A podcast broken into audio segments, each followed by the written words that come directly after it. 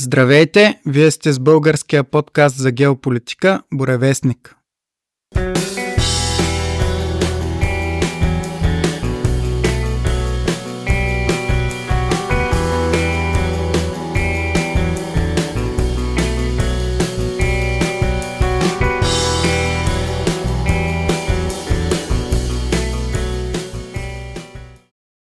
Днес ще направим един разговор, който засяга тема, която е много малко позната в България и затова се надявам да предизвика интерес. А всъщност става дума за нещо, което никак не е маловажно. Това е една от най-успешните български мисии зад граница в последните 30 години. И става дума за българската мисия и, и по-конкретно българската църква в Камбоджа. Може би не знаете за нея, но днешният ни гост ще ви разкаже. С мен тук са Дани, както и Димитър Бозов, които познавате от предишните ни издания на Бревестник. И наш гост днес е Георги Стефанов, който ще разкаже малко за себе си. Здравей, Георги, благодаря, че се присъедини. Здравейте, привет от Англия. Разкажи за себе си и за твоята роля в тази мисия.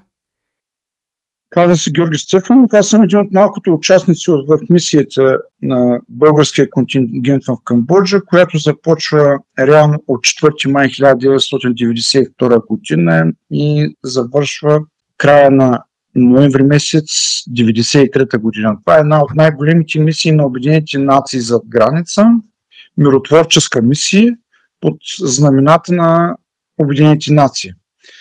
България е в новата история, веднага в първите години на демокрацията, с един от най-големите контингенти, които сме участвали за сега, извън граници и пределите на България. Реално тази мисия е забравена. Никой не споменава и не искате да я споменават. Не знам защо така. Да, аз честно казвам, докато не ми каза Митко за нея, въобще не знаех просто. А пък тя реално е една от най-успешните мисии на българската армия зад граница в новата история на България. Добре. Като е най-мащабната, с един от най-големите контингенти, които и в историята на Обединените нации е най-мащабна мисия. Като цяло, Аха. с най-много а, такова военнослужащи участни- участници в тази мисия. Няма аналог тая мисия, като тая мисия, реално. Няма аналог. Тя- Тъй като много различни контингенти от различни националности, след военни положения в Камбоджа, демокрация. Ако отидете сега да видите какво е, честно ви кажа, няма да знаете, че там някога се е водила война. Те даже буквално си преначертават историята малко, тъй като вече забравяха старото име. Искат да го се отделят от това старо име, което го знаеха като Кампучия. Никой вече не знае страната Кампучия, всеки знае страната Камбоджа. Най-интересното, което е, Да. но това е съвсем нормално, тъй като западната пропаганда е силно разпространена. Медиите, който владее медиите, той владее света. Не знам дали. голяма степен.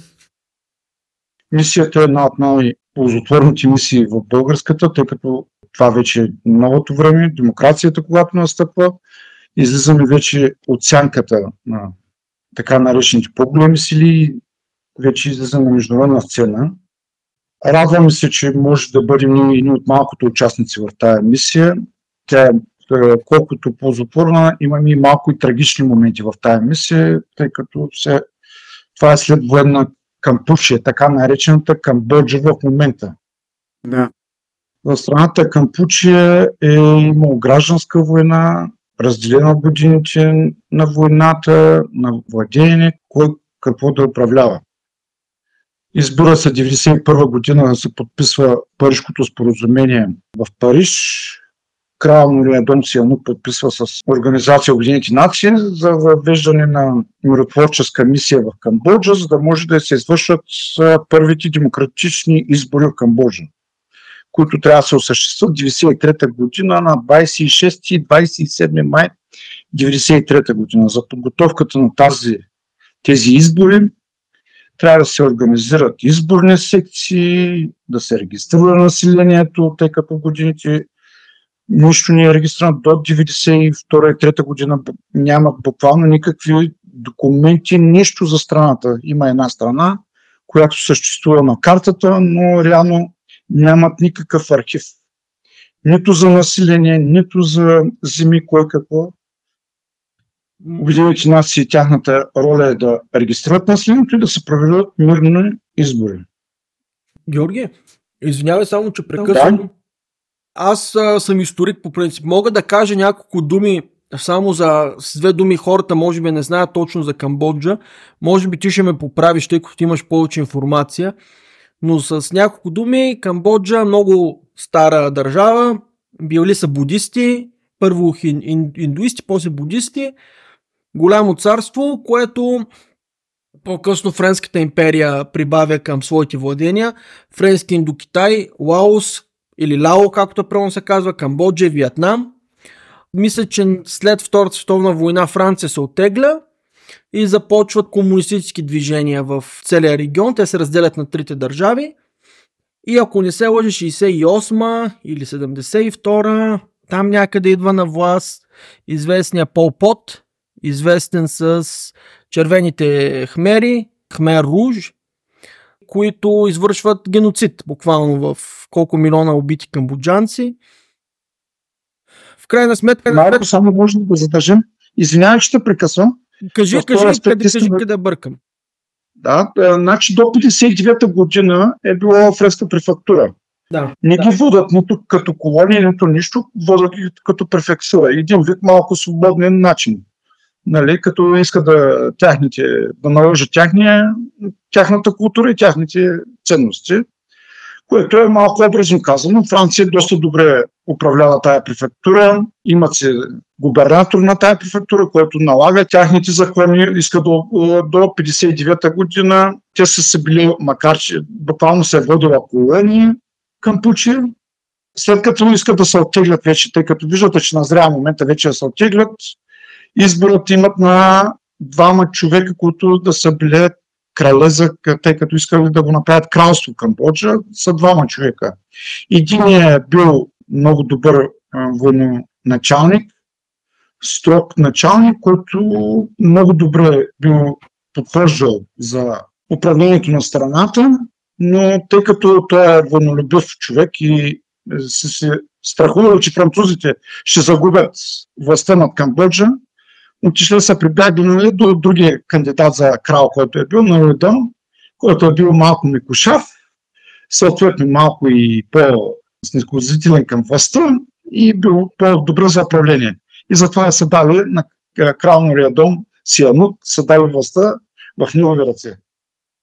Който пък за, изобщо французите не съжаляват за това, че са му дали на него и там това е образно казано нали, за Франция, тъй като Франция си иска да се запази, както знаете, навсякъде, всяка една велика капиталистическа страна иска да се запазят зони на влияние, както и в момента. Всеки иска търси зони на влияние. Може да продължиш ти с малко историята повечко. Аз знам това от доста хора приближени до властта в Камбоджа, между другото, което е интересен факт. Малко се знае за тази част от историята на Камбоджа.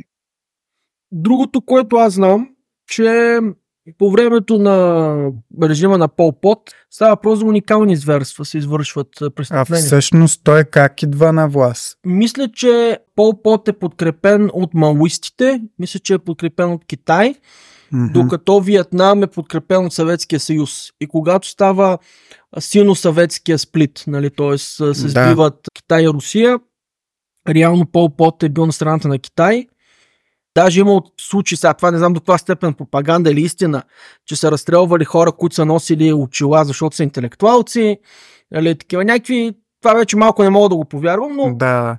мисля, че има един режим известно време, след което Виетнам нахлува, освобождава, избива червените хмери, но те остават като проблем, такъв горила, нали се казва на английски. Партизанско движение. Партизанско движение остават. До тук знам че се намесва 90-те години тази мисия, но това са моите знания. Може би ти знаеш тук много повече като човек, който е бил там. Така, много правилно казваш за интелигенцията. Нормално, когато дойде една власт, да се завземе хората, които са приближени до властта и да ги избута на страни. Реално, които са били възстоимащи в това време, когато Пол Пот идва, той ги е стласкал, в смисъл такъв, заграбил е тяхното имущество, прогонял ги е по села, да не стоят в града, да се намесят във властта, т.е. да може да управлява спокойно. Еднопартийното ръководство, което китайците го налагат, съвсем нормално е, когато идва един нов човек на власт, да се разчисти кръга около него, да има само доближени хора и затова много хора се пострадали от това. Нали? Ти го, е, образно казвам, както го казваш, че хората с очила ги обезвреждат. Реално той прогонва хората с очила. Прогонва ги, защото интелигенцията, знаете, интелигенцията може да му навреди много на един диктатор. Дали е бил диктатор или нещо повече, това никой не може да го каже от нас, нито и от някои от други. Самите камбоджанци, те мислят, че и те му го смятат за диктатор, просто за един час от режима е бил там. Сега, диктатор, много мои колеги също ще го кажат и другари, че е бил диктатор, тъй като издува много мирно население. За да дойде на власт един човек, няма как. Той трябва да се подсигури с приближени хора и да покаже, че той владее положението. От, там, от тази гледна точка прогонава интелигенцията и селата. Завзела всичко, унищожила всичко. Да няма никой достъп до архиви, да няма никой достъп до държавните структури, да няма всичко. Там е една интересна система имат китайците за данъците, вземането на данъци. Тя се още съществува малко така. Те реално не се осигурят на заплати, държат ги на ниски заплати. Те заплатите си като се събират данъци, част от данъците ги внасят в хазната, част от тях се задържат. Нали? Както ни го знаем, подкупи, нали? така наречените подкупи, но това е друга тема. Вьетнамците на есната, вьетнамците тръгват и те да заземат, те пък искат да заземат част от Камбоджа и са зазели. По принцип Вьетнам е едно от страната е била много малка преди Втората световна война, но постепенно в годините тя зазема част от Лаос, реално Южен Вьетнам, почти целият Южен Вьетнам е било бивша Кампучия, нали, те наречената Кампучия, камбоджанска територия. Но те са завзели, превзели са. Имам някаква информация, че Пол е изключил за доставка на оръжие, да има оръжие от Вьетнам. Изключен един не, много неблагоприятен договор за събиране на таксите от така нареченото осмо чудо на света, Анкор Ват. Това, между другото, много малко хора го знаят. 60% от таксите на Анкор Ват, които се взимат като туристическа такса, заминават за вьетнамската хазна. Но това са други политически въпроси. Там малко е деликатна. Ако кажем така, ще кажат, ма ти откъде имаш тази информация, си е както и да е, нали? Значи до ден днешен си въжи тая договорка.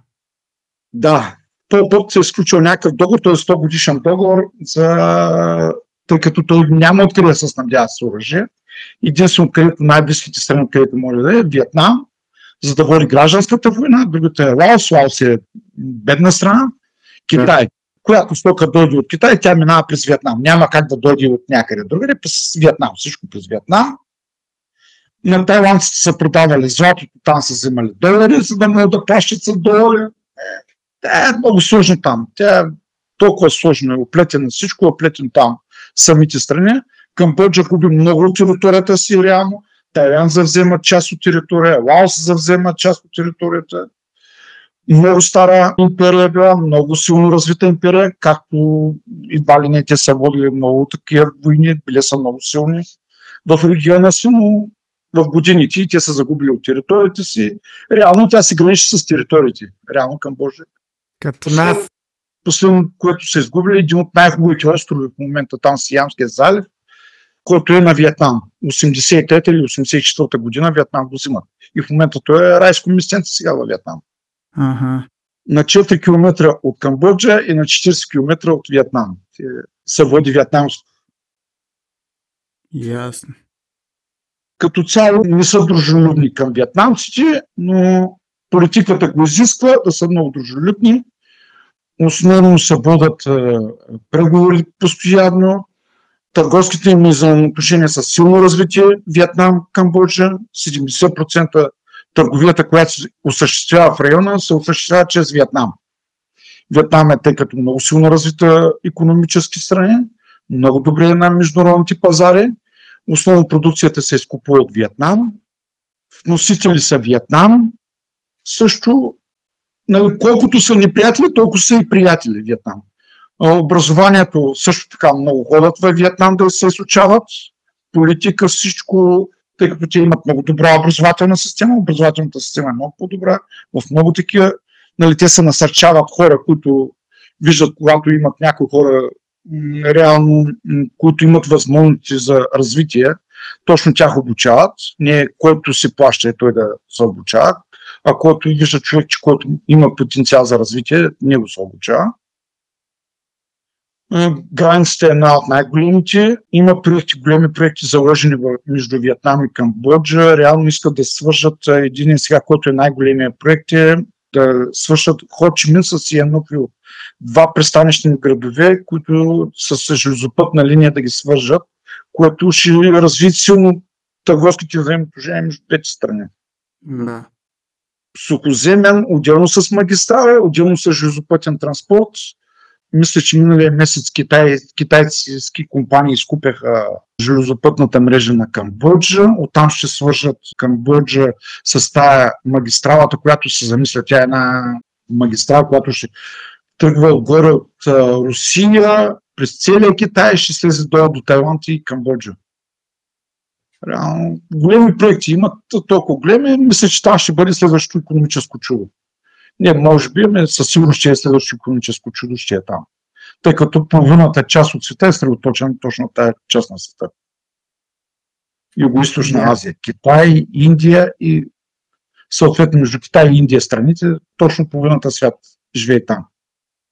Да.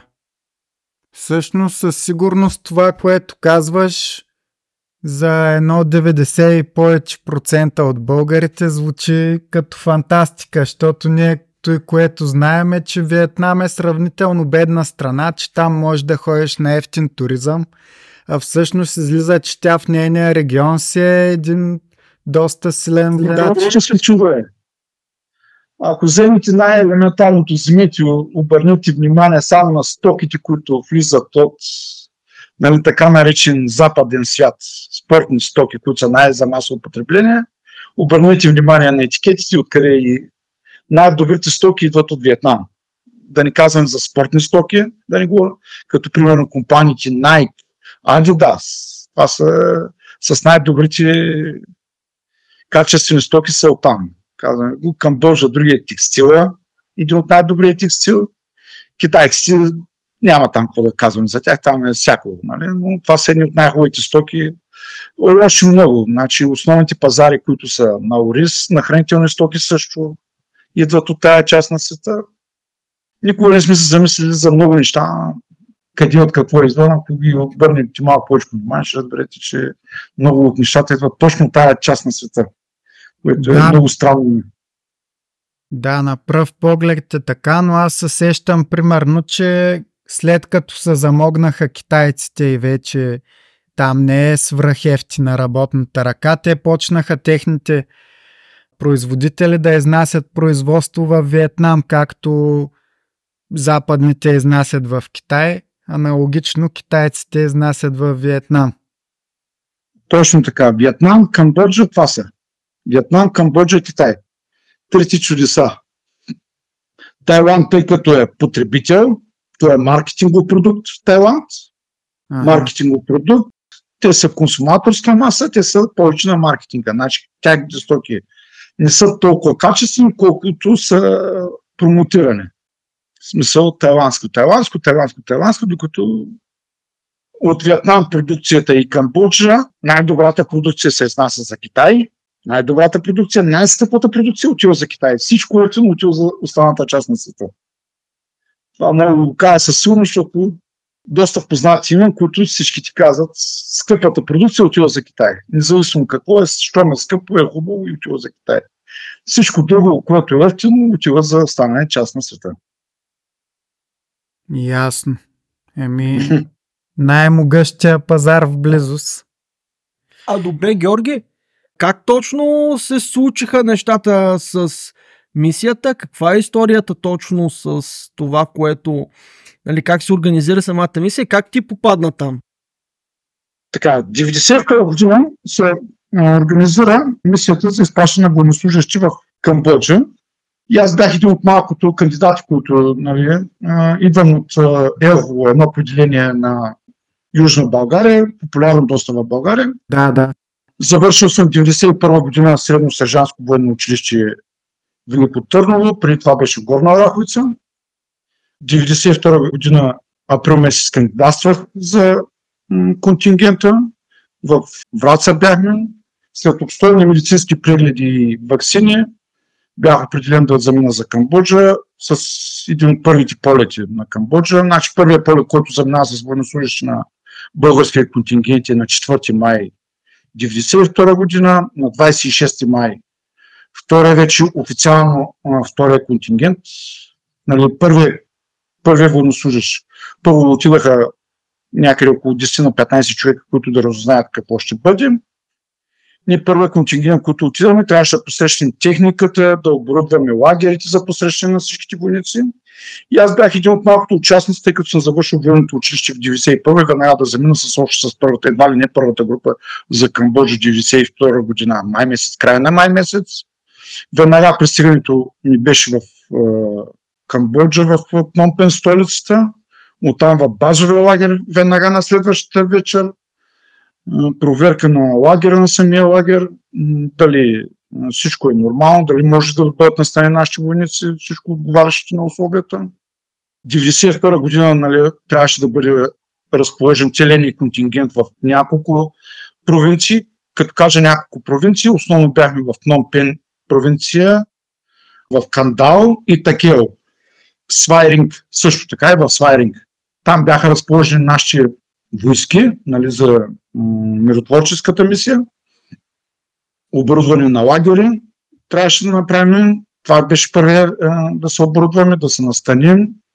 Втората част от мисията беше да почнем регистрация за населението и третата част да се проведете изборите демократично и четвърта изтегляне. А добре. Всичко беше нормално в началото, докато се настаняхме, хората дружелюбни, всеки един се радва, че вече идва мир, нали?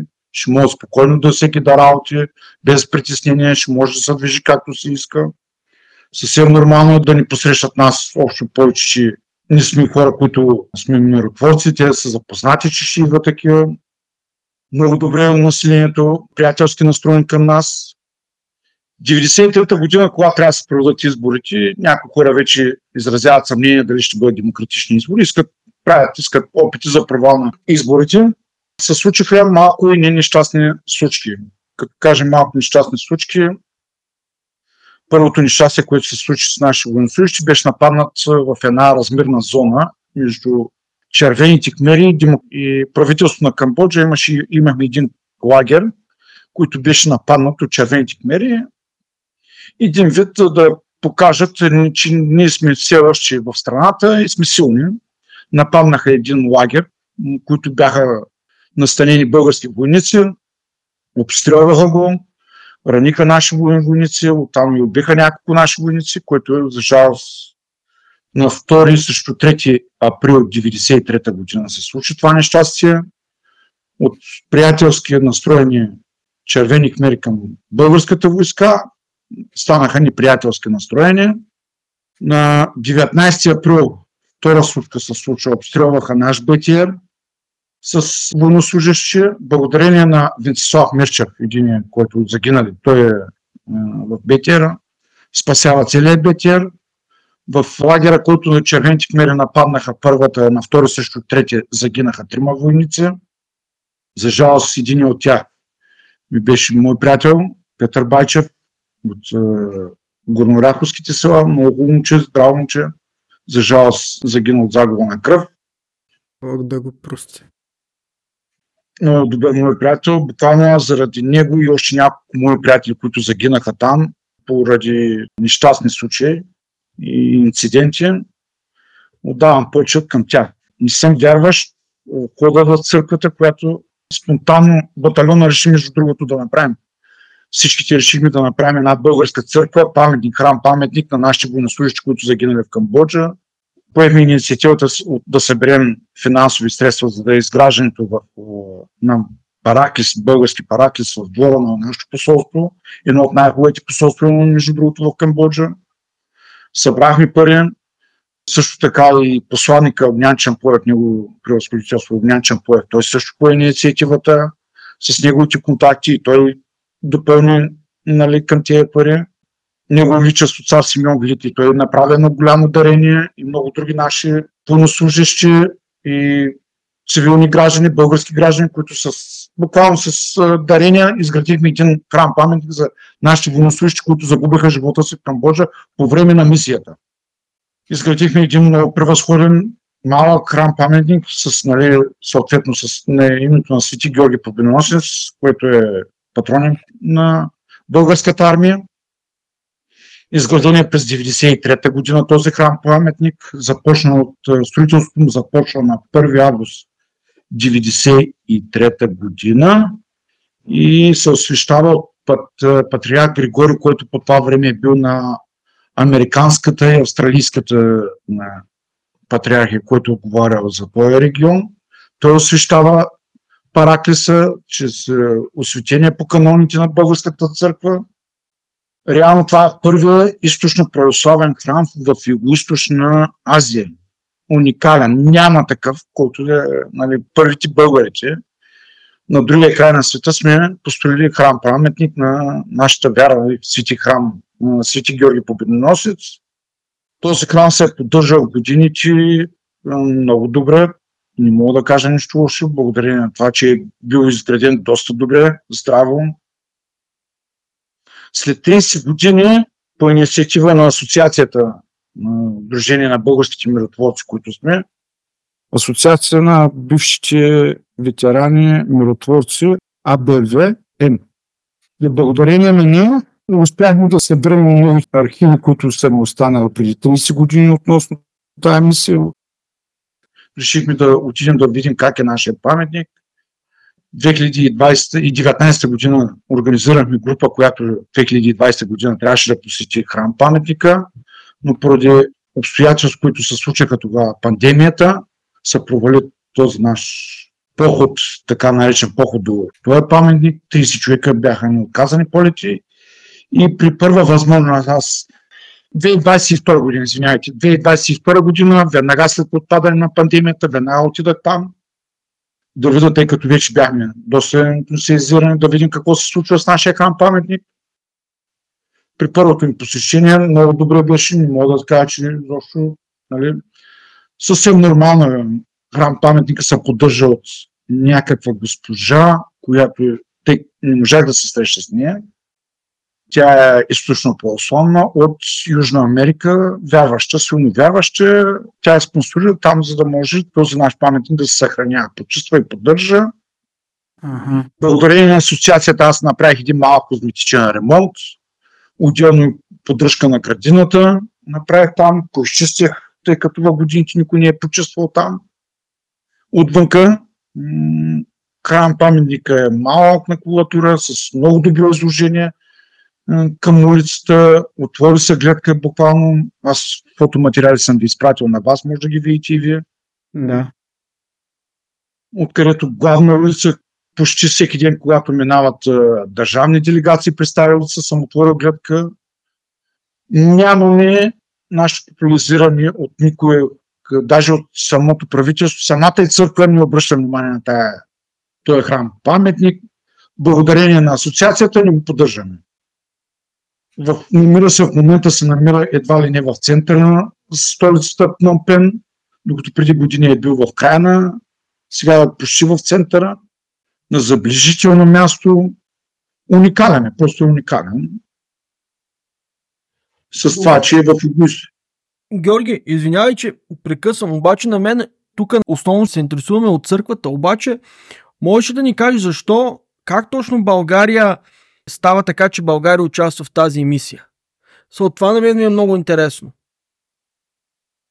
Тъй като идва демокрация, първите демократични избори, България е поканена от Обединените нации за участие на мисия, миротворческа мисия. Да. И това е първата покана на Обединените нации буквално към България. Тя, тъй като е голяма тая мисия, доста голяма по размерите си, с над 15 000 човека, военнослужащи. Отделно има цивилен състав, военни полицаи, цивилни полицаи, военни наблюдатели. Участваме в България всичките за провеждането на тези избори. Реално по покана на Обединените нации. Лобито тогава много било силно. Нашето лоби, нашите дипломати са били много добри тогава в тези години, първите години демокрацията, когато идва един от най-добрите ни дипломати, може би в годините тези дипломати почват да липсват е, на международната сцена. Не, че нямаме дипломати, но в момента даже един много добър дипломат имаме, Маринела Петкова, биш дипломат на Република България в Виетнам. Много добра управляваща, но са малко като ние. Реално нямаме кой да лобира за България, тъй като на времето ние сме имали хора, които да лобират за България, доста добре сме били на международната сцена. В момента ние сме под сянката на големите страни. И затова така вече нямаме такива мисии. Реално нямаме такива мисии. А не, че са не.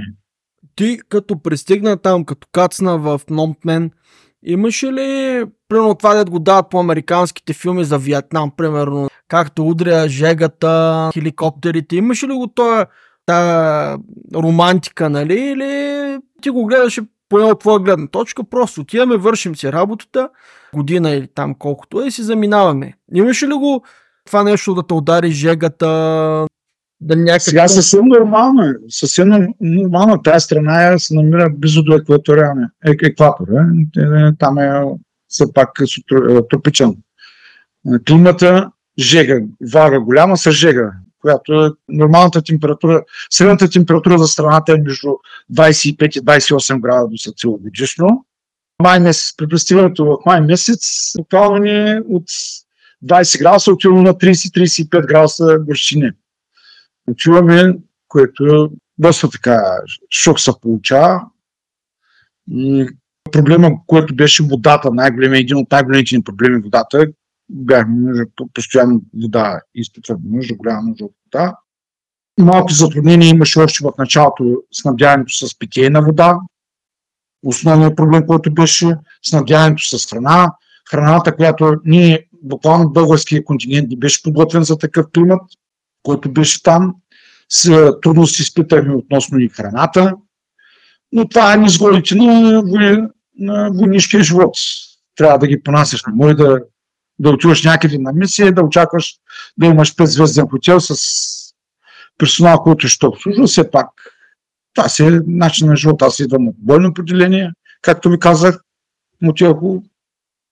Имаше е, е, повече от е, контингента беше от запасняци, които още в началото на мисия изпитаха недоволство от управлението на мисията, там нали, от недостатъчното заплащане и от незгодите на войнишкия живот.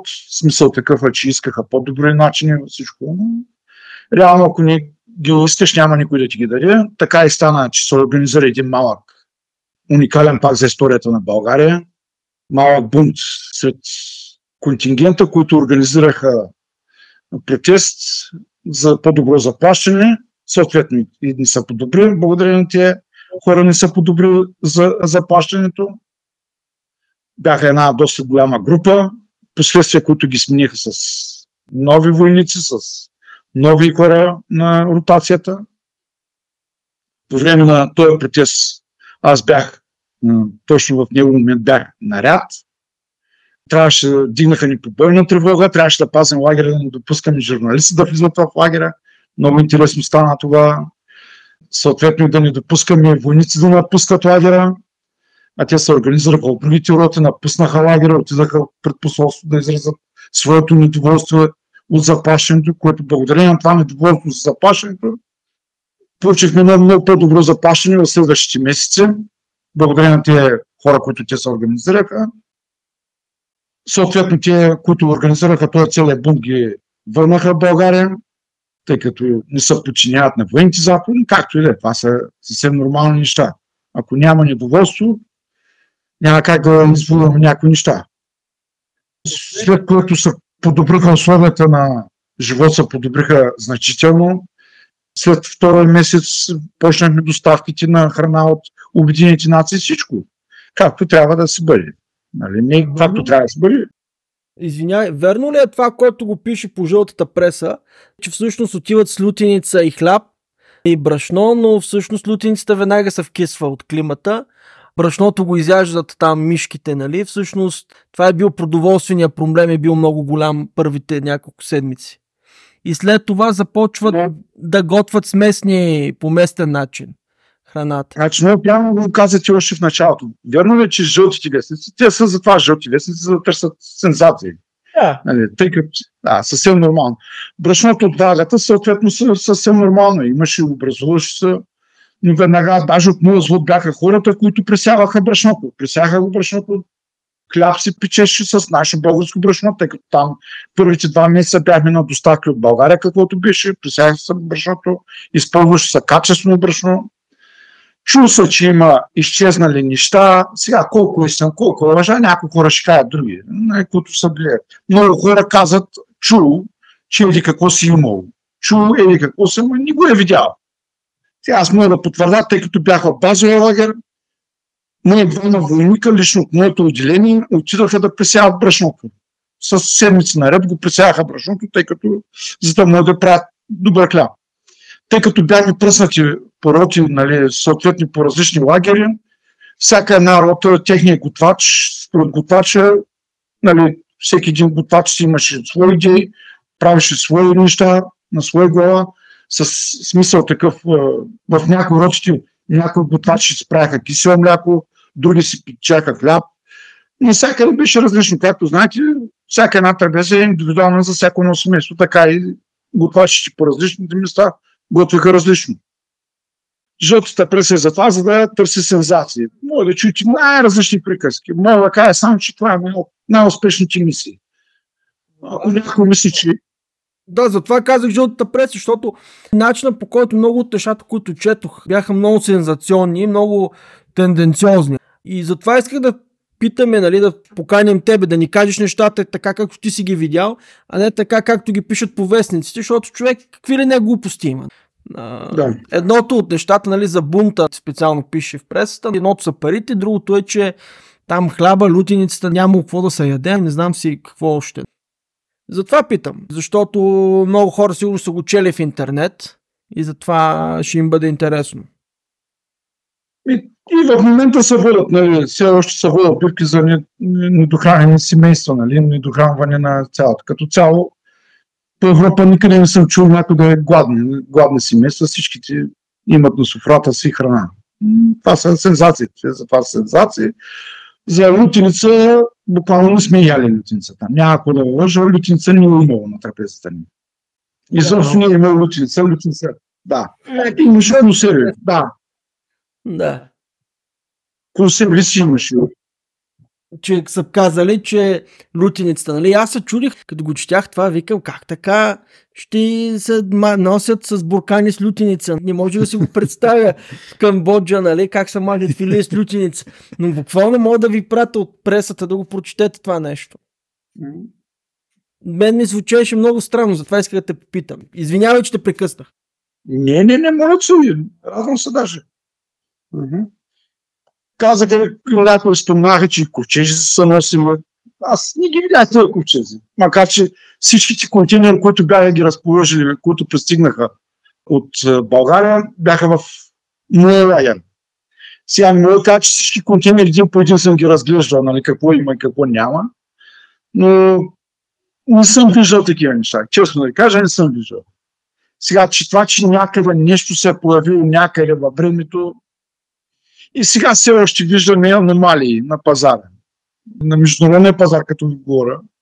Е, сега мога да дам пример. Примерно, че при няколко години, тук е в Англия, видях български бомбони, които не съм ги виждал изобщо в Байвария, тук ги видях на съвсем едни цени, които не реални ниски цени за, за българския пазар, пък тук ги видях на тяхния пазар.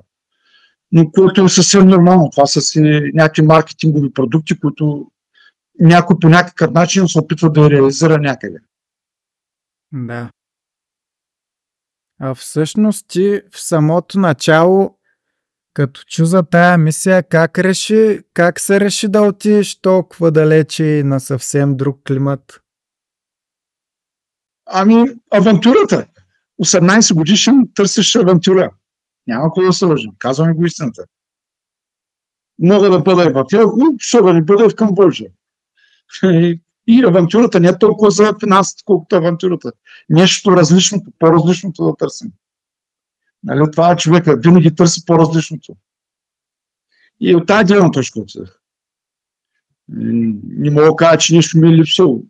Сега, нали, но разнообразието по-другото. И, нали, все пак и млад ентусиазиран за много такива. Реално знаем, че отиваме на война, не знаем, че отиваме на миротворческа мисия.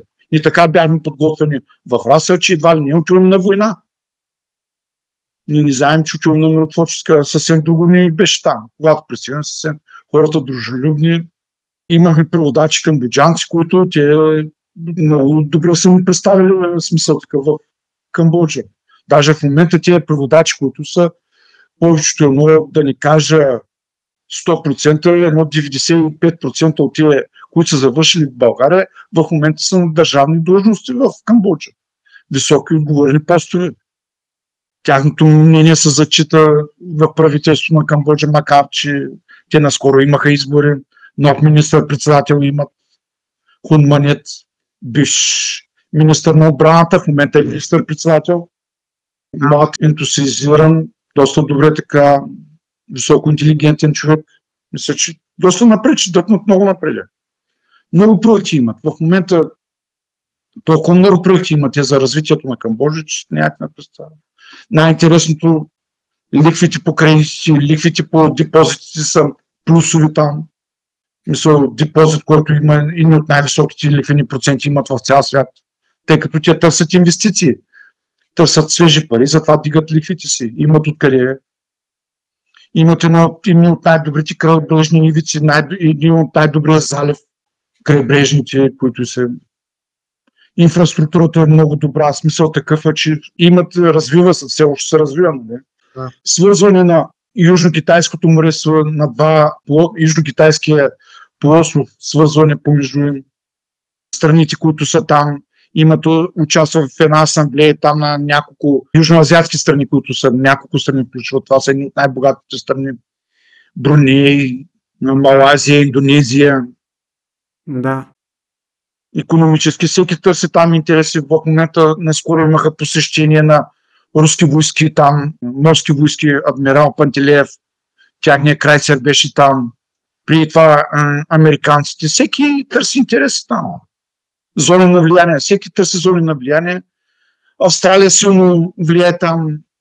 За съжаление, България, е това е проблема. Другия голям проблем, който е, че България просто нямаме. Ние има, а сме имали едни от най-добрите връзки, аз на времето сме имали едни от най-добрите контакти между Камбоджа. Защо сме ги унищожили? Но това е съвсем нормално, тъй като сме в сянката на Европейския съюз, в сянката, което е нормално. Нали? всички ни страни искат да имат зони на влияние, ние България няма. Тях ни изпращат бившите социалистически страни, в момента изпращат тяхни представители там. Чехия, която е била, нали, на времето е била Чехословакия, Чехия в момента имат плащане, държавата плаща на техен посланник да стои там само и само да промотира тяхната страна. Туризма на чешките туристи в Камбоджа е силно развит поляците, тя, нали, поляците доста голяма страна. Нали, все пак да не забравяме това, че тя е една от големите страни в източна, европейска, източна Европа. Те имат също доста добро влияние там. Но няма посолство. Най-интересно, че няма посолство. Ние имаме българско посолство с български комплекс, дипломатически корпус, дипломатическа мисия, но няма един представител. България няма нито един представител. В момента нямаме нито един в посолство, така ли? Никой. Значи, в момента посолството се поддържа от един английско-френски гражданин, който много добре го поддържа. Благодарение на него той и църквата поддържа, съответно там и са запазвали посолството, като целият комплекс е запазен. Тери, Тери се казва, Тери, Тери, Тери. Много добър човек е, просто невероятно, ако ние то, честно я кажа, не до да сме. Тери Пил, Тери Пил, англичанин, той е дипломат, дипломатическо семейство, поддържа посолството, нали, съответно и там правителствения комплекс, който е там, дипломатическия комплекс, който е. Има живеят десетина човека, но няма един българин, да. За съжаление няма един българин. Като цяло българите в Камбоджа са някъде около 10 човека. Горе-долу 10 човека, даже няма и 10 човека. Пъснати са и цяла Камбоджа. Скоро имахме двама представители на контингента живеещи там, в момента остана пак двама са, тъй като един отиде се върна там в Камбоджа, наскоро съоръжение там. И още един има там, който един почина там. Но нямаме български представител. Няма български представител към Камбоджа, който да държи контакт с тяхното правителство с българското. Докато всяка една друга страна се опитва по всякакви начин да имат присъствие там. Да, все пак. Как... Силно влияние имат французите, силно влияние все още имат французите, австралийците обръщат внимание, японците, всеки търси зони, всеки се търси нишата там. А как се стигна до там така да западнат нещата? Защото каза, че в началото посолството е изиграло супер голяма роля за изграждането на храма. А сега нещата са плачевни общо взето и добре, че са тия чужденци, жената от Южна Америка и, и английско-френския гражданин, които да ни поддържат там нещата. Ами, ние сме си удобни, самичките ни, никой няма какво да опрекваме някой друг чини. Няма как, как да е. Най-елементарното. Никъде не се споменава за тази мисия. Така е така, че има Другото, което е църквата, вярата, нали? Вярата в хората. Кажете, че имаме храм. Никой, никой не знае. В момента има една група, знам. Вчера в имаше една група 16 човека, те не, не са чували, че има даже български храм там. Никой не знае за български храм, че има. Туристи. При това е имало колко туристи ходят в организирането. Най-елементарното държавата, самата държава ни казва. Самите ние, ние такова жълтите вестници, всичко не сме се видали, никой не е виновен. Не може да търсим вината в някой, докато не видим в себе си грешките. А добре, защо просто не се говори за тая мисия? Смисъл такъв, нещо свързано политически или е, геополитически ли си мълчат, или просто никой не, не се интересува. Каква е причината? Аз отколкото мисля, че е геополитически повече много малка страна сме ние, за да имаме някакво влияние там, нали, което е едно, един, един от факторите. Другите от факторите е, че ние сме под сянката се на някой. Се търсим под сянката, нали, и загърбваме някои неща, които реално са пред нас не ги загърбваме. В много случаите, нали, даже да. никой не иска да, да има там влияние някой друг.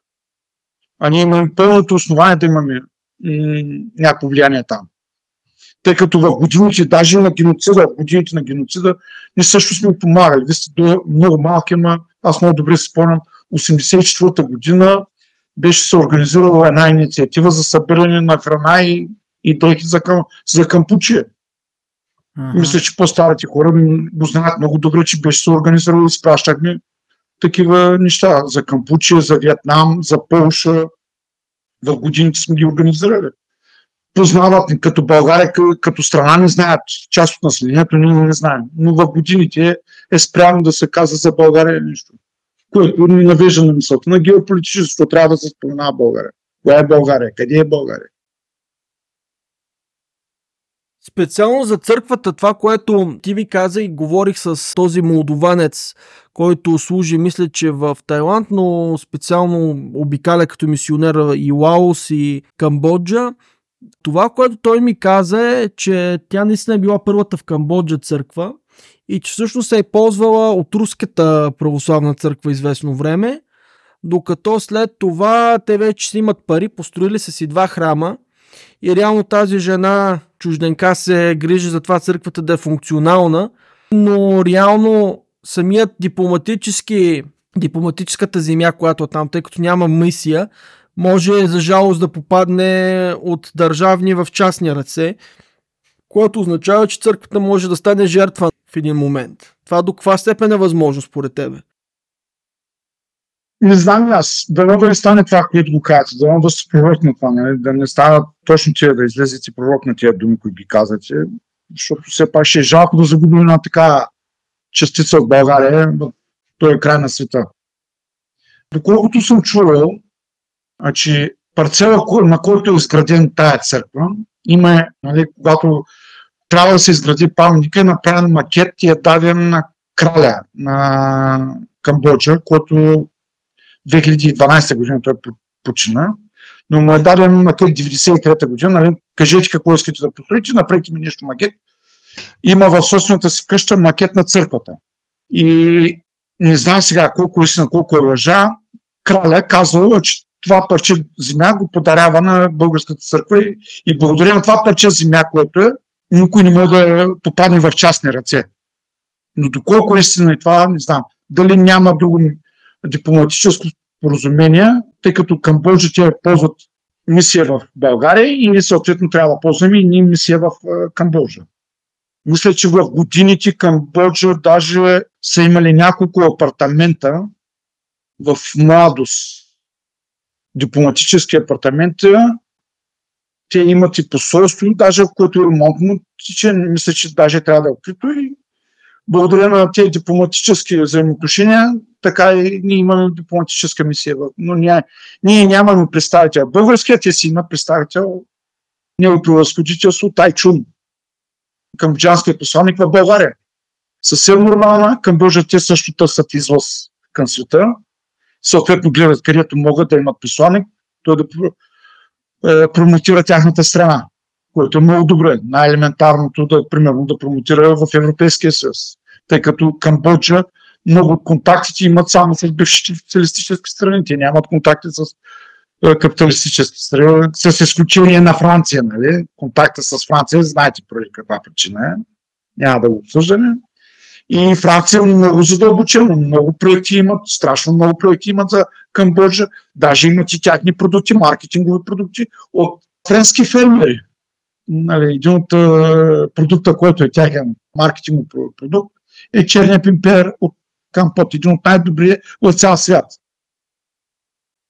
Тоест, малко Камбоджа има дипломатическо представителство в България, но българската държава не проявява никакъв интерес или може би за да спестява пари, или може би просто поради някакви политически причини, не знаем, външно министерство е оставило нещата на самотек там. Е, може и така да скажа. Мисля, че по-вероятно е геополитически да е. Всичко да е геополитически. Всичко е свързано с това.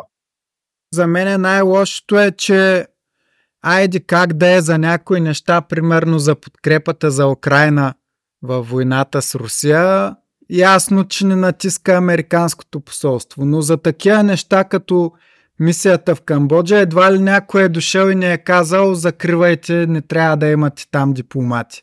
Според мен е просто от чиста немърливост и, и желание да се сложим на по-силния. Не е вярно. Не, не се знае, знали са. Мислиш, че някой не е натиснал? Може и така да. Не искам да. Това са въпроси, които никой не ги знае. Да, да. Много. Ние само Това предполагаме. Това е кръг хора, определен кръг хора, които ние нямаме право да разсъждаваме на тези неща, защото ще излезе криво разбрано от всеки един друг. Значи, има нещо, Георги, което в момента, като разкажа за цялата мисия в Камбоджа, аз се шокирах. Аз също учих в Англия при няколко години. Аз съм голям фен на индийското кино. Не знам дали знаете, нали, да. тук, така, Боливуд и така нататък. И индийците там в колежа станах много интересен за тях, защото аз знам всичките индийски актьори и те много ми се забавляваха. Имах много добро отношение с индийците. Те викат, бе, знаеш, вика, сега няма да се обиждаш. Вика, има един филм индийски. Вика, снимам в България. Вика, ма няма да се обиждаш. Викам, какво? Ами вик, той е за проститутки. Вик. И ми го пуснаха с един известен анги, английски, индийски актьор. И в целия филм идва... Той е смешен, то на мен ми е смешен екшен, индийски екшен. Нали, в който някаква българка забременява и ражда в Индия от индиец, оставя си детето, връща се в България и те идват да търсят майката вече детето като е на 12-13 и тук местните мафиоти въртат търговия с деца за органи за проституция, отвлича детето и индийския баща тук пребива българските полицаи, нали? Което е изключително смешно. Показват как едва ли не на джумаята в Пловдив отпред е, има червен фенер. Пълен смях. Но целият филм показва България като някакъв огромен бордей с малки деца. И сега аз знам, че това много добре, че не е така. Още повече едва ли не порно шоу в, там в античния театър, нали? нали ня, някакви такива снимани неща. А, но аз се чуда, ако имаме дипломация, как никой не удари, и това е филм, който е гледан много в Инди. Те всички си мислим, че България е така. Нали, по-простите хора. Когато 2 милиарда държава, която хората нямат много знания и опити, не са виждали нищо извън боливудската пропаганда, гледа как България е пълно с проститутки, убийци, изнасилвачи на деца и не знам още какво. Нали, как индиец идва и прибива българските полицаи. Разбира се, индийското министерство е в... Индийското посолство е в библиотеката Свети Кирил и Методи. Разбирате ли, нямаше нито един дипломат. Аз, ако съм дипломат, аз би вдигнал скандал заради това. Ето виж и най-елементарните. Това няма как да... Няма как да натиска. В случая Америка да ни казва, оставете ги да правят филм да ви се подиграват. Мисля, че това е просто немърливост вече. На такова ниво. Така е за жалост, така е за жалост цялото ни. Затова трябва да търсим вината и в себе си. Защото не нали, то навсякъде ти, примерно, може да кажеш, така и така, ти както имаш нали, контактите с тези медии, ти може да кажеш, че така това не е вярно. Да изразите протестна нота, да, да поемеш инициативата, защото и аз не съм гледал такъв. Откъде да знам, че има такова нещо. Наистина това е негативно. Другото, което е, това се насажда така. Но пропагандата, това е медийната пропаганда, е най-силно развитата. Един от последните филми на Джо Инглиш, няма го забравя никой път, нали? Когато казва, че ако искаш да си намериш фалшив паспорт, ще търсиш българи и румънци. Не, аз нямам проблем, когато нещата са истински, но когато ти до такава степен вече се подиграваш с държавата, това е, примерно, те индийците вдигат толкова много шум за това, че ние им се смеем, примерно, за това, че как клатят с главата, как е мръсно в Индия, но ти ако идиш в Индия, всички клатят с глава е мръсно. Но в България, нали, аз съм от в град, често хода в Пловдив, нали? На джумаята отпред няма червен фенер. В смисъл, просто няма на Лъв в мост едва ли не показват как хващат малки момчета на улицата и ги водят за бордей. В смисъл, това не се случва в България. Но никой дори в България това не се говори, всичко е потулено, не се говори примерно български посланник да иде да вдигне един скандал в Индия, а примерно иранския посланник заради филма 300, в който иранците са представени много негативно, даде под съд на международно ниво там а, сценариста за нещо, което е било преди 2500 години. Ем, той са самоуважаващите се държави. За разлика от нашата. А, не, и не са уважавани. Не е така. И не също имам. Пак също. Това е, че сме много малка като страна. Не. Нямаме хора, които навсякъде да огрият като фантазия. Смисъл такъв е, че нямаме достатъчно потенциал. Много от хората ни избягаха в чужбина, привлечени от ласкавото и... Да, така е. И много това е тях... Много... Пропагандата е много силно. Маркетинг нали, при западноевропейските страни. Виждаш, пропагандата е много силна.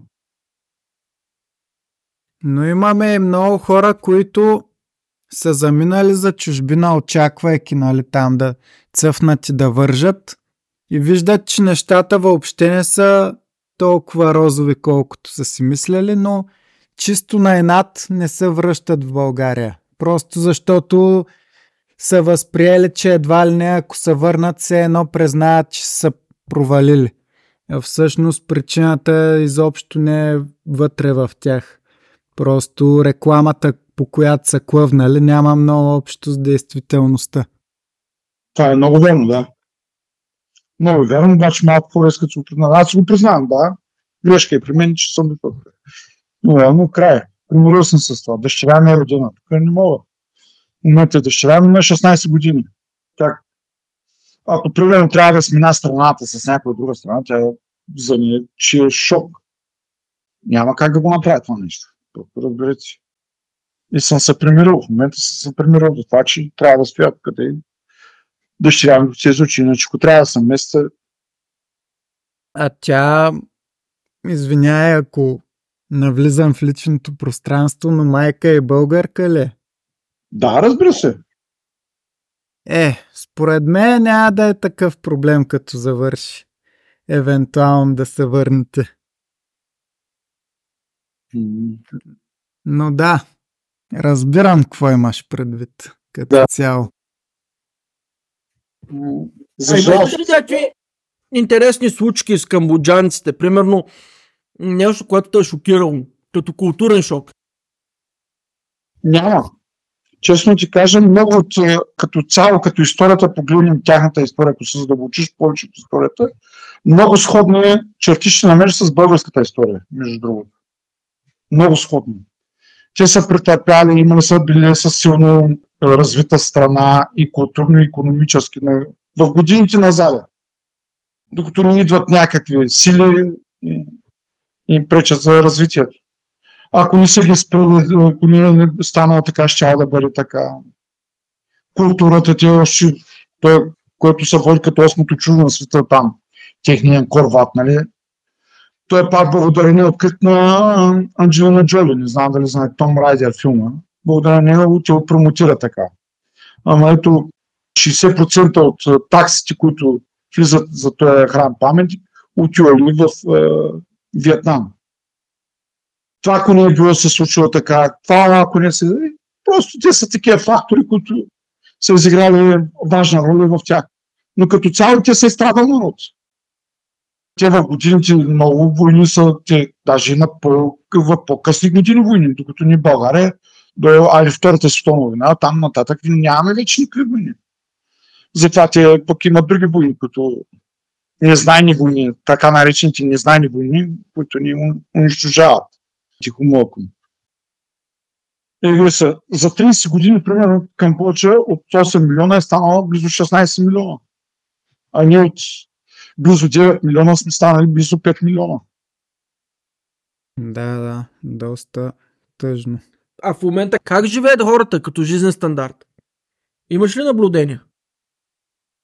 Много малко наблюдения. Честно ти как. Жизнен стандарт. Всеки жизнен стандарт се определя всеки за себе си, между другото.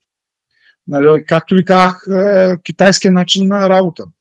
Държавната администрация. Нали, заплащането е едно минимално, но там нататък другото, което ти успееш да се доведеш. Ако си добър работник, съответно ще имаш добри доходи. Ако си не искаш да имаш добри доходи, съответно и нямаше живееш беден начин на живот. Всичко зависи от човека.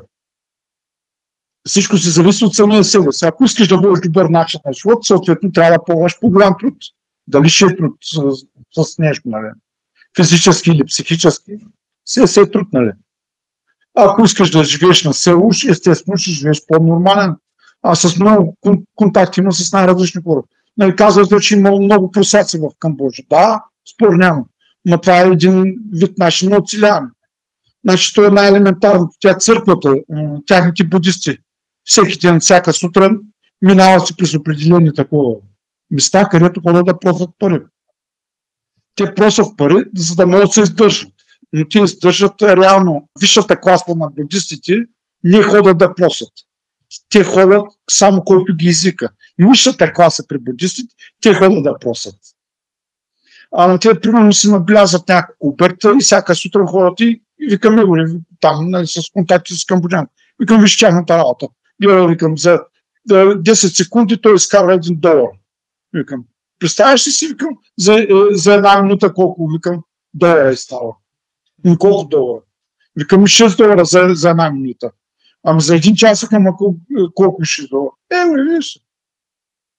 Значи, ако повече пътя пееш на различни места, толкова повече долу ще си ги караш. Толкова повече доходи. Съответно и при тях е така. Ако искаш добър начин на живот, докато малко тук Европа в това отношение изоставаме. Не даваме на такива самоинициативи от граждани да си ги водят. Опитват се да контролират всичко. Да. Има го това. Тоест, Камбоджа хората са по-свободни, имат повече свободи за търговия, за работа, за да, развитие. Върху, върху възнаграждението на обслужващия персонал в ресторанти. Те виж, даже там, виж как казвате, те му казват данък върху бършиша. Виж как не се из... Това е възнаграждение, бършиш не е. Бършиш е турска дума. Възнаграждение за добри. Ти след като полагаш добър труд и искаш клиента ти да е доволен, той получава възнаграждение, не получава бършиш. Виж как се изменя. Не самата телевизия не го натъка това нещо, бършиш. Съответно. Да, да. Те не го казват възнаграждение, но казват бахшиш, което бахшиш е, е дума употребяване в е, е, ниските слоеве на населението. Ако му кажеш възнаграждение с правилната дума българска, ще разбираш веднага смисъла на думата, какво иска да я кажа. Да, явно целта е да се внуши негативната конотация. Едва ли не да оправдаем сегашния финансов министр, че иска да налага данъки върху това. Ама ако кажеш върху възнаграждението на обслужващия персонал, как ще ти прозвучи това възнаграждение? Значи това е възнаграждение.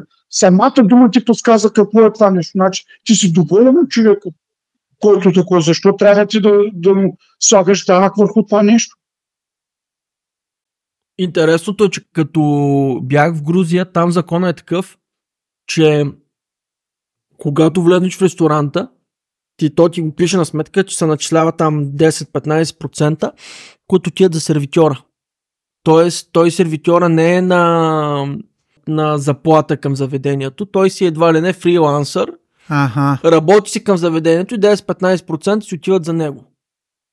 Тоест, той от него зависи да направи така, че да искаш да дойдеш пак. Или да си поръчиш повече.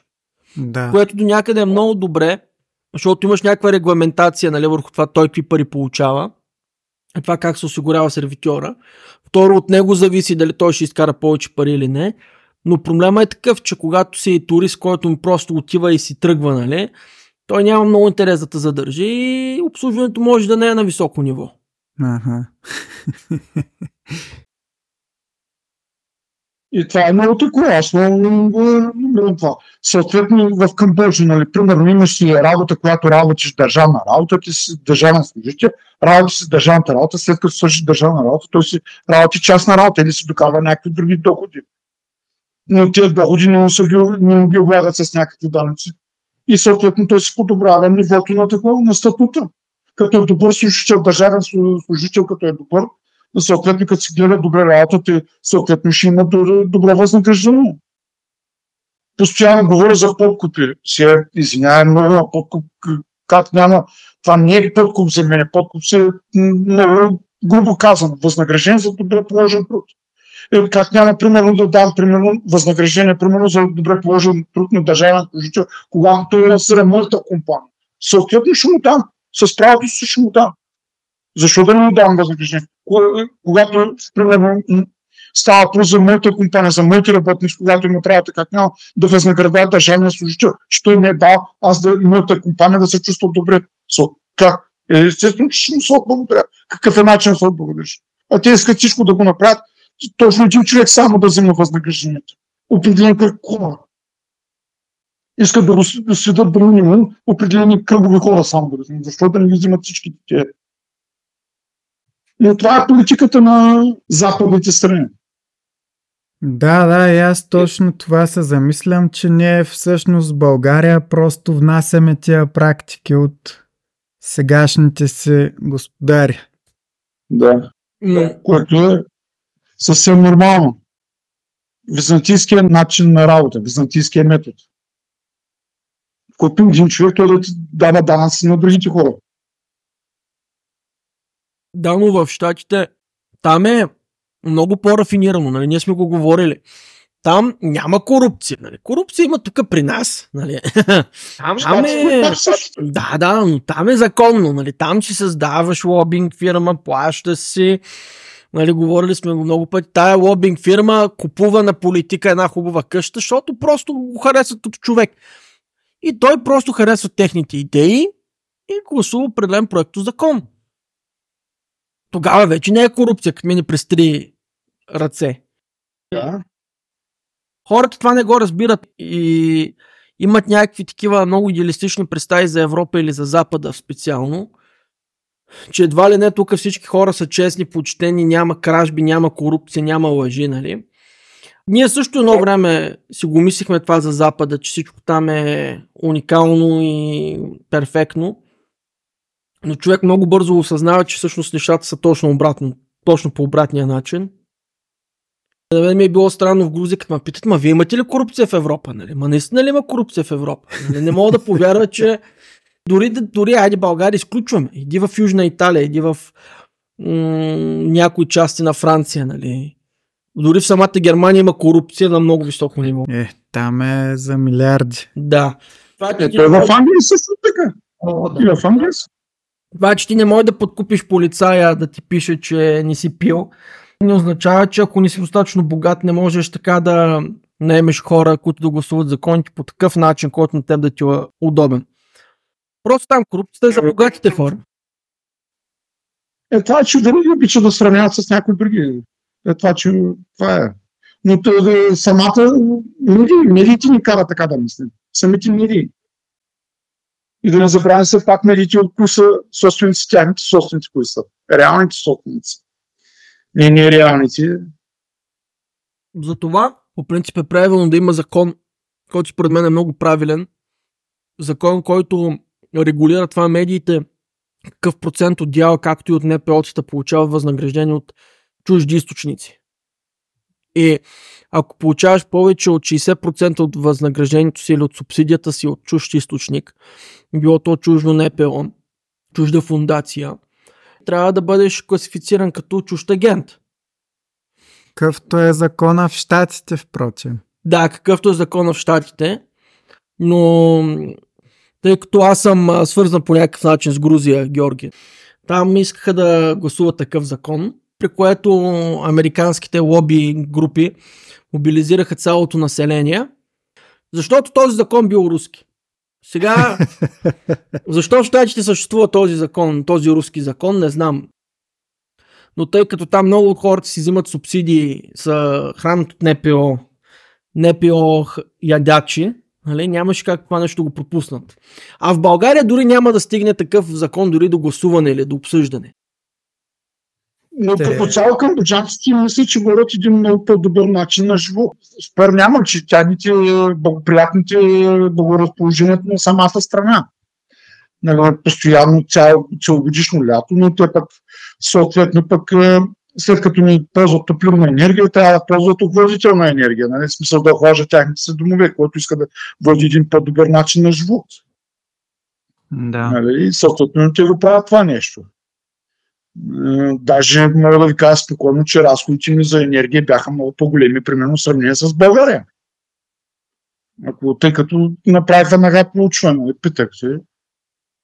Нали, целогодишно, тъй като там е 30-35 градуса, шега се, е доста горещо се, постоянно трябва, нали, за да искаш добър начин на живота и когато се охлаждаш климатици, това. Да, интересно всъщност. За тия държави знаем, нали, че там хората няма да умрат от глад, защото общо взето храната расте по дърветата. Но ето, че това нещо, което ти разказваш за климатиците и целогодишното постоянно, постоянна нужда от енергия, си е проблем. Да, макар че е проблем, е, друго, което за Камбоджа е доста проблема е електроенергията. Значи все още ползвате моторни електроцентрали, все още повечето електроенергия, която идва е моторни електроцентрали, нали, задвижвани от двигатели с, на горево, които са. Там също пак може много добри сме в създаването на е, топлоелектрически централи, ади да не, но водно-електрически централи. Спор няма, водно-електрически централи са много, но имаме доста такива добри проекти, български проекти, които може също се намесим. Ние няма никой просто да там да отиде, просто да обира за България. Те само за България да чуят им стига, тъй като имаме доста, казах ви, че доста камбоджанци, които са завършили България. Само един човек, който да се върти покрай тях, който да каза за България, ни, България като цяло може да спечелим от всичкото това. Но ние нямаме никой, просто никой няма там. Никой. Един българ няма, който най-елементарното да му организира и събирания на тези студенти, които са. Винаги те са, всичките са в, нали, едно 90-100 човека са в държавната администрация на Камбоджа. И, от най- и то различни министерства, не само, примерно да кажем, в едно министерство. Те са пръснати във всяка, във всяка една сфера, свързани с държавата Камбоджа. Много малко трябва. На България много малко трябва само да се чуи в Камбоджа. Много малко. Но няма, може би, там е това ни куца. Дипломацията ни куца. Точно там ни е най-слабо. А, имаме много добри проекти като цяло.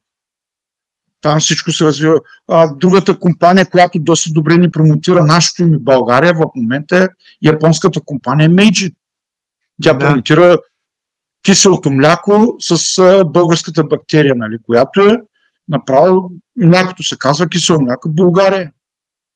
Значи, горе, ние имаме един, който до сега млечните продукти, честно да ви кажа, до, до последните 10 години млечните продукти не са били много популярни в Юго-Источна Азия, тъй като там населението не е много към, от, отворено към тези млечни продукти, тъй като те имат алергии, доста алергии имат към млечните продукти, но в последните 10 години тая компания Meiji много добре промотира този продукт и там почва да масово хората почват да ползват млечните продукти почват масово и масово почва да се ползва този млечен продукт.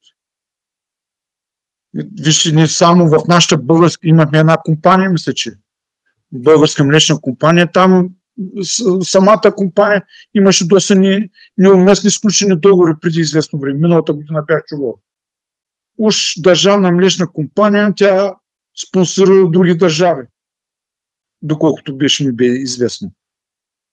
Директора, който е някакво младеж беше сключил някакви неизгодни договори с доставка на мляко от Унгария. Звучи доста абсурдно. Да, да, ма. Оттам може да се почне. Но да, не, като цяло. Един човек само, само един човек трябва, който да има добрите контакти, да води добрите преговори. Държавните администрации, само държавните администрации за сега. Мисля, че на много добро ще могат да България като цяло да се реализира в тая точно на света. И даже да имаме сфери на влияние. Точно това е. Ние да имаме влияние там. Не е някой други от бившите социалистически страни. Да, най- най-красивите. Излиза, че чужденците правят за нас в момента повече в този регион, отколкото ние самите. Чужденци не, не, държат църквата, посолството, чужденци ни промотират киселото мляко? Камбоджа, примерно Пномпен, както и казах, около Пномпен повечето е било в блата. В момента тези блата се присушават и се строят върху тях. Изкуствено създаден остров има в Пномпен, който много добре се промотира той. Но китайските инвестиции, там са много китайски инвестиции, това е другото. Да страните от Европа, които много наблягат. Там са Франция, Италия и Германия. Доста добре. Англичаните също много добре. Те основно образованието. Англичаните наблягат. Изучаването на английски язик. Германците държат е, малко една деликатна фармацията. Опитват се фармацията да държат там. Французите са навсякъде. Италианците са едни от основните изкупчици на рис. Най-големият изкупчик на рис от Камбоджа и Италия. В същото време се води Италия като една от най-големите страни на износители на рис за цял свят. Ясно. Както сега Индия стана голям износител за Западна Европа на нефт. Странно. Последните две години много дръпнаха. Не знам защо. нали, това са страните, които ги виждам. Турция. Никога в Турция са нямали контакти с Камбоджа. Никога в годините. Те даже, аз съм сигурен, че преди 10-15 години са няма, не са знаели Турция къде се намира Камбоджа. А, да видите се какво става. Те нямат посолство, са се изпратили консул там да има. Турция консул да има. Търсите те контакт. Откъде на къде Турция ще има контакт. Те никога в годините не са се контактували. Те са, но ви казвам, те са нямали никакъв контакт. Турция и Камбоджа в един момент стават че те имат контакти. Странно, което е странно, нали, за Турция и Камбоджа. Двете страни никога не са имали контакт. Не е чак толкова странно с оглед, че все пак с не чак толкова с далечната Индонезия, например, имат някакви връзки. И може, нали? Като стават по-силна геополитически страна Турция, което виждаме в последните десетина години, съответно се опитват да показват по възможност навсякъде, че вече са някакъв фактор. За съжаление, ние сме по обратния наклон на плоскостта. Вървим надолу. А ако се върнем на въпроса за нашата църква там, всъщност в нея в началото кой е служил? Имало ли е български свещеници? Не, никога не е имало български свещеници там.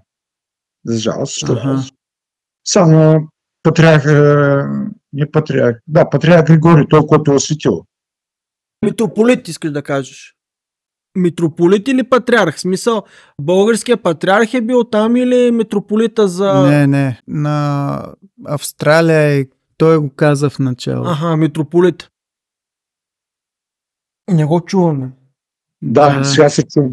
Не знам, защото и при мен става нещо. За да се натварва времето, колко е 6 без 15, но до сега няма проблеми с интернета, ама явно натварване почва сега в момента. И... Ага, ясно. Mm-hmm.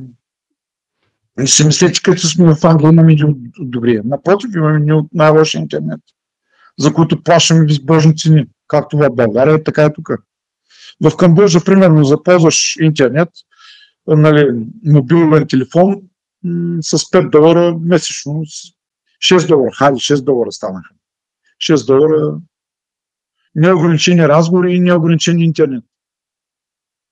Доста изгодно. И напълно нормално е. Съвсем нормално е. Да, явно нещата, които тук малко по инерция не ги прожектират разни медии, как в тая част на света е тежък живота и хората живеят бедно, явно нещата не са изобщо такива. Изобщо те, те мисля, че най-интересното е, че те, които в момента даже и те промотират нали, там по, за Камбоджа, реално един човек, ако стои 14 ден, той не може да разбира по нищо Камбоджа какво е. Той ще си мисли, че Камбоджа пак е бедната страна, нали, защото реално не може да влезе в техните среди. Те все още са си отделени, някакво да се лъжим. На касти са си отделени. Ага в самия Пномпен може много добре да разпознаш, ако поживееш малко по-дълго, къде живеят, къде са основно чуженците, къде са основно камбоджанците, масата от населението, къде са работническата класа, къде е и висшата класа. Те са си ги отделили, толкова добре са се отделят там. А има ли го това, както е в Индия? Примерно не можеш да се ожениш за някой от различна каста и така нататък. Или просто по естествен начин? Сигурно ще го има, тъй като те все още те, е съвсем нормално за тях. То е в България така стана. Да, има нещо такова в последните десетилетия. Просто да. по естествен път отиваха на там нещата. Съвсем нормално си да си и там да си ги има. Добре, ти имаш ли нещо още, което се сещаш и искаш да разкажеш? Примерно нещо за самата мисия, някакви... Че спомена, че доста добре са въпосрещнали в началото. отношенията с местните? До края. До края. Реално до края са взаимоотношенията между с хората са били местни. Даже с червените кмери. Няма да го забравя това нещо, когато съм му казал, нали, един от ранените, който беше в кантон Пулпрек, когато стана, загинаха нашите войници, едно от момчетата, деца го ранили, вика, той ме спаси, вика мене, той, който ги е, той ме спаси, вика, той ме рани и каза да мълча, вика. Ага. Те са вилни, те просто са, всички си бяха ранени войници, никой не е загинал е, нали, от пряко убийство, реално убийство. Те в последствие загинаха. Реално убийство. Нали, той е войника, който загина в реално убийство, който беше в Бетия на 19 април. Той загина в реално, тъй като той пое удара на снаряда, който беше изстрелян към Бетиера. Той е загина реално. Реално 10 човека са загинали общо всичките, 4 в преки военни действия, 6 в нещастни случаи. Водят се официално 10 един е починал, когато се е върнал в България от раните си. Mm-hmm. 11 значи, общо взето, нашите хора са попаднали в са жертва на политическа демонстрация от червени е. мири. Да. Дали имаш още нещо, което искаш да разкажеш? Ако не, можем да приключваме. Това, е, това е от мен бих се радвал много, ако някой от някъде прояви загриженост за българското посолство в Камбоджа. Да, впрочем, мислиш ли, че можем нещо да направим по този въпрос? Да, можем. Колкото повече хора узнаят за това, че има някъде там, някъде едно посолство, толкова по-добре. Все някой ще се зададе въпрос за защо няма никой там. Няма, един човек няма. Разберете го правилно. Няма кой да... Най-елементарното да отвори вратата на един българин. Най-елементарното. А няма да си на представа какво посолство има. Посолствен комплекс. Няма да си на представа. Строение 84-85 година не е мръмнало за тези години от 84-та, вече ще стане колко, 40 години. Не е мръмнало това посолство. Елементарна поддръжка иска, не иска много. Елементарна, най-елементарната поддръжка се иска. Не се иска много. Много малко се иска. Колкото повече се промотира за тая църква и се каже, че има, колкото повече стигне до знанието на хората, че има някъде нещо там, толкова по-добре. Да. Еми... Ще се радвам, ако ме живее повече, да, да достигне до знанието на повече българи. Дай Боже, дай Боже. На мен е това, което ми идва на ум е, че просто можем да, да използваме контакти с външно министерство, да поне да повдигнем въпроса. То да, малък е шанса да направят нещо, но наистина, както и ти каза, ако много хора проявят интерес и го повдигнат, може пък да се замислят нещо, да, пък и то и не струва кой знае колко сега. Едва ли е някакво огромно перо в бюджета на външно министерство да има някой там на място, който да може да поне да поддържа имиджа на нашата страна там. И както и също ти го каза, че това е един от най-бързо развиващите се региони в света в момента – и просто си е загубена възможност ние поне да не поддържаме присъствие, защото в крайна сметка на, точно на такива места могат да, да се завържат контакти, да се сключат изделки, търговски връзки и така нататък. Да, ще се радвам, ако може нещо да се направи би помогнал на всеки един с контактите, които ги имам там. Няма да си не представя какви контакти имам. Аз, съответно, благодарение това на всичкото е благодарение на българската държава. Ги имам тези контакти. Не на нещо друго. Пак благодарение на българската държава, но просто трябва един човек, който да стои там постоянно и да просто да осъществява контакти и контакти. А оттам и то всичко се отварят врата и след врата се отваря. Да. Как мислите? Добре. Много ти благодаря, че се отзова на нашата покана. Много ми беше интересно да си говорим и научихме доста неща. с момчетата. Благодарим ти много, Георги, и от мен. Благодаря, че се отзова. Надявам се, сега ще го споделим по групи. Надяваме се повече хора да научат за българската мисия в Камбоджа.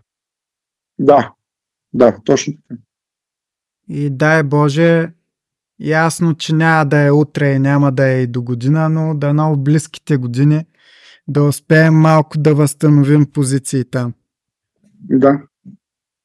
Все пак и вие сте изиграли една важна роля за историята и съвременността на тая страна и за това да се установи там сегашното по-мирно и по-добро за хората положение, така че със сигурност ако ние направим усилия, няма да ни откажат от тяхна страна. Въпросът е ние да ги направим. Да. Благодаря много за времето, което отделите за мене. Аз и от името на асоциацията искам да ви благодаря много за това, че сте заинтригувани към съществуването на тая църква, която е в Юго-Источна Азия, по-точно от страната Камбоджа. Ще се радвам много, ако може нещо да се направи.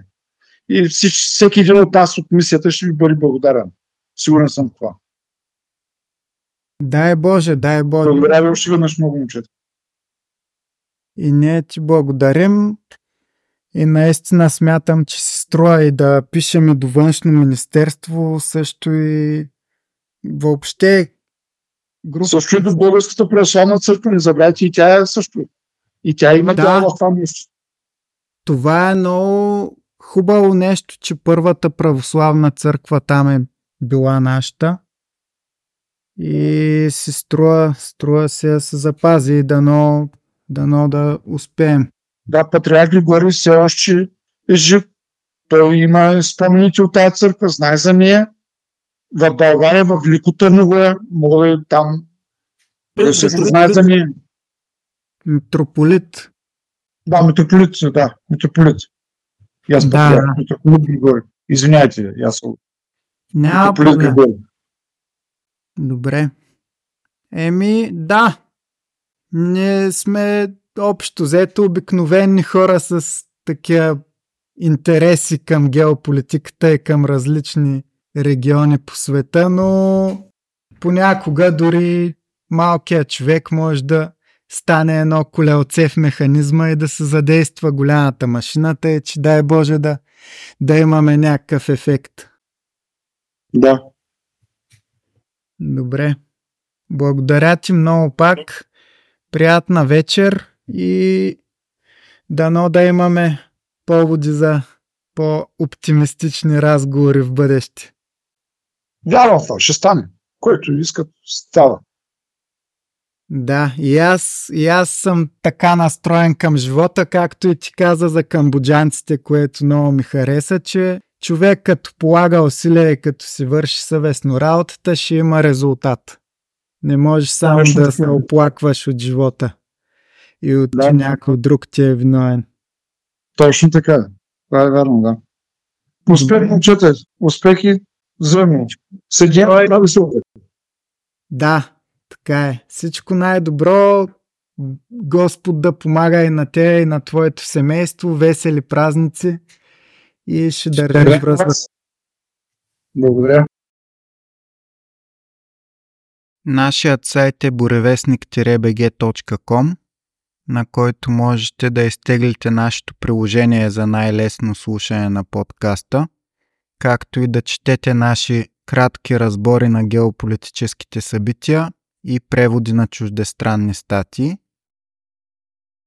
Можете да не намерите във Facebook на страницата Боревестник-български подкаст за геополитика и в групата Боревестник-клуб за геополитика, където доста разпалено наши слушатели обсъждат събитията в България и по света.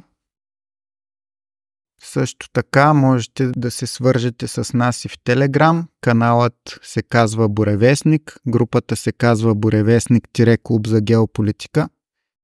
Там не подлежим на цензурата, която налага Фейсбук, така че това също е една доста интересна платформа с своеобразни участници в нея.